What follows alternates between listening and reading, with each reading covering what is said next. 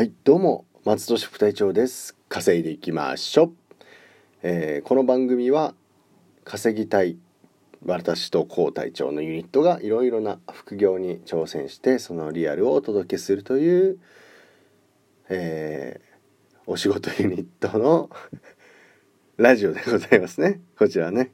はいすいません。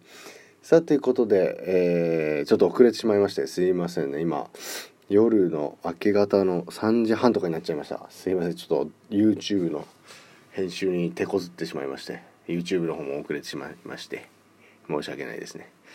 さあということでさすがにね高隊長もうね寝られてますね。はい。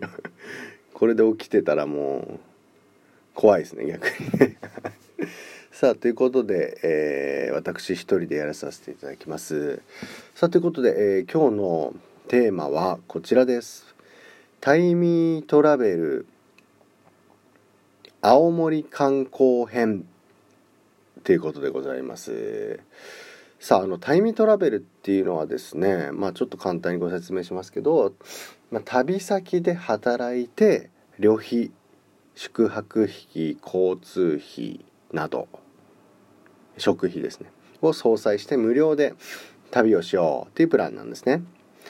で、えーと、今回はですね3泊4日ということなんですけどもちょっとバス深夜バス深夜バス夜行バスなので、えー、3泊6日ということになりましたね車中泊がありますので。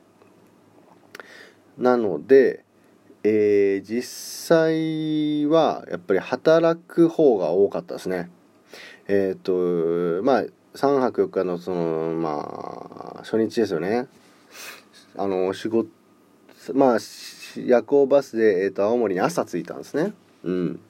でその日は、えっと、午後から13時から仕事。で次の日は8時から17時仕事。でさらにその次の日も8時から17時仕事。で仕事終了の次の日フリーみたいな感じ。4日目はね。なので、まあ、仕事が多いんですよね。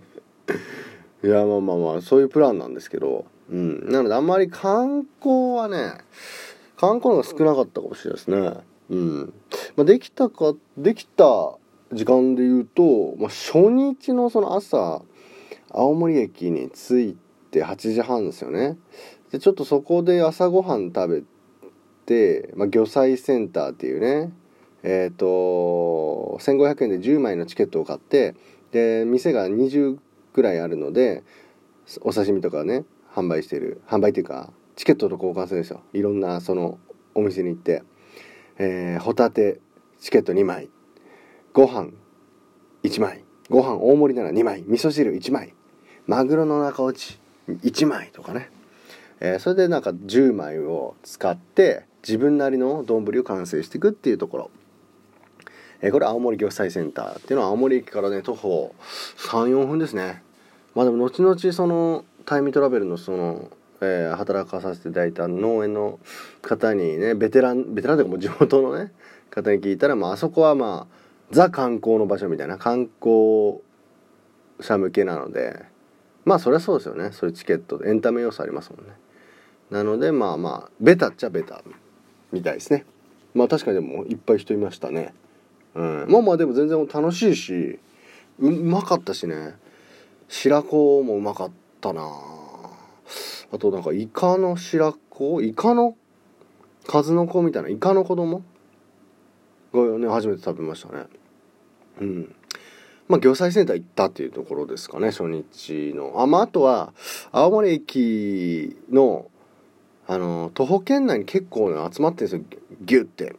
なので軽くねちょっとファーっと1時間以内ぐらいで見たのまあそんなに言っね3 4 0分で見たのはなんかねわらっせっていうねねぶたの家。そう。これのね外観ですね。えー、ちょっと入る時間なかったんで。まあでもえっ、ー、とねこれ後日行きましたのではい。えー、まあだから後日ったっていうところになりますね。あとはねもう初日はね魚菜センターですね。じゃあ後日どこいつ行ったかと4日目ですね。全部仕事終わって、え仕事が終わって開けて次の日ですね。なのでその時に行ったのがそうさっきのワラッセですね。で中に入入れたということですね。ワラッセはねおすすめって言われてね。だからね東北新幹線ができた時にうんオープンしたって言ってたかな。あの地元の方がであのねねぶたのね展示とか体験ができるんですよね。ねぶたってでも初めて知ったんですけどなんかあの由来ないんですってね由来というかうん。諸説がありすぎてこれ何のためにやってたのっていう。うんいろいろあるみたいですね。でまあねぶたがねすごいのよ。ねぶたがね何機あるのかな。7機とか8いや10機ぐらいあんのかな？いやでもすっごいでかいねねぶたは。本当にリアルのあのー、県知事賞とか取ってるやつ。まあ祭りで実際走った後のねぶたが飾ってあるので。でライトアップっていうかねもうねぶたって光照らしますから内側から和紙で作られたねでっかい人形でっかいね姿を、まあ、それが大迫力でまあかなり映え的にはすごい映えるので写真映えしてますね。もう自撮り棒とかもね結構老夫婦の方とかもね使ってましたね。あとね体験ができるんですよ。あのねねぶたってなんか太鼓？ドンドンドンドンってやってラス踊り方がねえー、ラッセーラーラッセーラーはいラッセーラーラッセーラーラッセーラーラッセーラー。バカ野郎あそうこれ猫ひろしですね。あ違う違ういやでもラッセラーは本当なんですよ。ラッセーラーって言いながら踊るっていうね。あこれ猫ひろしさんこっから撮ったのかなみたいな思いながらね。うん。そういうの体験して太鼓も叩いてみたいな。ででもそのね教えてる人が喋った後になちょうど修学旅行生がいたんですけどもバババババって日本語でね喋った後にまた同じ尺でね今度中国語か台湾語かねタイ語か分かんないですけどアジアの言葉でね通訳の方が喋ってでまた次はねこうするんですね。なんとかなんとかねみたいなそのすごい時差がありました。同時通訳。同時じゃないのか普通の通訳か。なのでちょっと修学旅行生がもう日本の方じゃないっていうねちょっと特殊な現場でしたけどね。いやでもね620円だったかな。えー、おすすめですね。駅前ですしね。はい。ねぶわラッセですね。わドットラッセ。はい。点ラッセか。えー、であと行ったのはそうですね三内丸山遺跡ですね。うん。三内丸山遺跡は要は縄文時代の集落の遺跡なのでえっ、と竪穴式住居ですよね。教科書でやった、まあ、教科書でやっぱ見てたんで行きたいなと思って行ったんですけどちょっと遠いんですよね。あのバスで30分。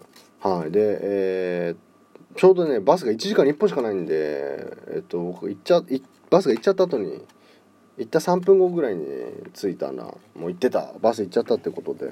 タクシーでね行きましたね。タクシーで2000円ぐらいでしたね。うん。まあこれはねまあやっぱ清水寺とかその銀閣寺とかやっぱああいうなんていうの文化がある時代のものの方が豪華っていうか見応えはありますよね。三内丸山遺跡はねマジでねシンプルっていうかなんつうの本当にねコアな感じがするね。マジでこの時代が好きな人みたいな向けみたいな。だって土器の北盛土っていうね盛土とかが観光になってんだよ。たくさんの土器や石器が土と一緒に捨てられた場所だよ。そう。だと捨てられた場所ですって他のとこ見たらただ雪が積もってたとかあるからね。まあ、たまたま今回40年ぶりに雪が降ってないということであんまり雪なくて綺麗に見れたんですけどね。いやほんと土見るみたいなことですね。はい。盛り土が北盛り土南盛り土ってねいっぱいあるからね。うん。まあメインは竪穴住居とえー、っとね掘ったて掘ったてですね。高いえー、っと櫓みたいなやつですね。これが結構まあでかいですね。大型掘ったて柱建物跡とかね。うんああこれ跡か。まあ建物もあるんで。でっかい細長い集会ゾーンに使えられてたやつとかね。高床式倉庫風のねものとかね。まあそういうのいっぱいあるありましたね。はい。でも広いので30分ぐらいかかりますね。うん。まあ僕以外に外国人しかいなかったけど外国人これ楽しいのかなみたいなね。あんま映えないけどみたいな。何の何みたいな感じだと。はい。まあ三内丸目石行ったのとあとはあの青函トンネルができる前の、えーと、と青函連絡船これで北海道と行き来してたってやつがちょうどまあ行ったんですけど休業日でしたね。はい。まあこれも駅前ごめんなさい駅前ですねこれは。はい。にあるっていうのかな、はい、あとはまあなんすかね。えっ、ー、とラーメン食ったね。あのなんかね牛乳カレー味噌ラーメンってやつがね有名でね札幌味の札幌大西っていうところがあってね結構有名みたいね。僕もラーメン食べてる時ね店員さんが「また取材来ますよ」みたいに言ってたんでまあまあ普通に美味しかったです。カレーうどんのもっと牛乳が入ってるのでつゆはもうマイルドな感じでラーメンみたいな感じでいや美味しかったですよ。はい。であとは A ファクトリーっていうねおしゃれなあのりんごのねお酒が飲めるということまあちょっと前回のラジオでもお話しましたけどそういうところですね、まあ、お土産買うのはそこがいいかなっていう感じですね。はい。まあ結局そんな感じだったかな。なかなか時間に限りがあるのと、まあ、青森市内もね限られてるので、まあ、まだまだあると思いますけどね。青い森公園とかもねでかい公園ありますけど。まあまあそんな感じでございますね。観光編はね。まあ一人なのでね一人でねぶた引いたりしてたんでね。何なんだこれと思った部分はありますけどみんなで行った方がいいのかな青森は。青森駅前は分かんないけど。ね。まあということでまあでも楽しかったです。初めての青森だったんで。ねさてこれこちらのラジオでは、えー、いろいろなね情報をお伝えさせていただいておりますけど毎週、えー、木曜から日曜やらさせていただいております。LINE もあります。Twitter もあります、えー、ぜひ登録してください。さあでは楽しい仲間と楽しく稼ぐ稼いでいきましょう。バイ。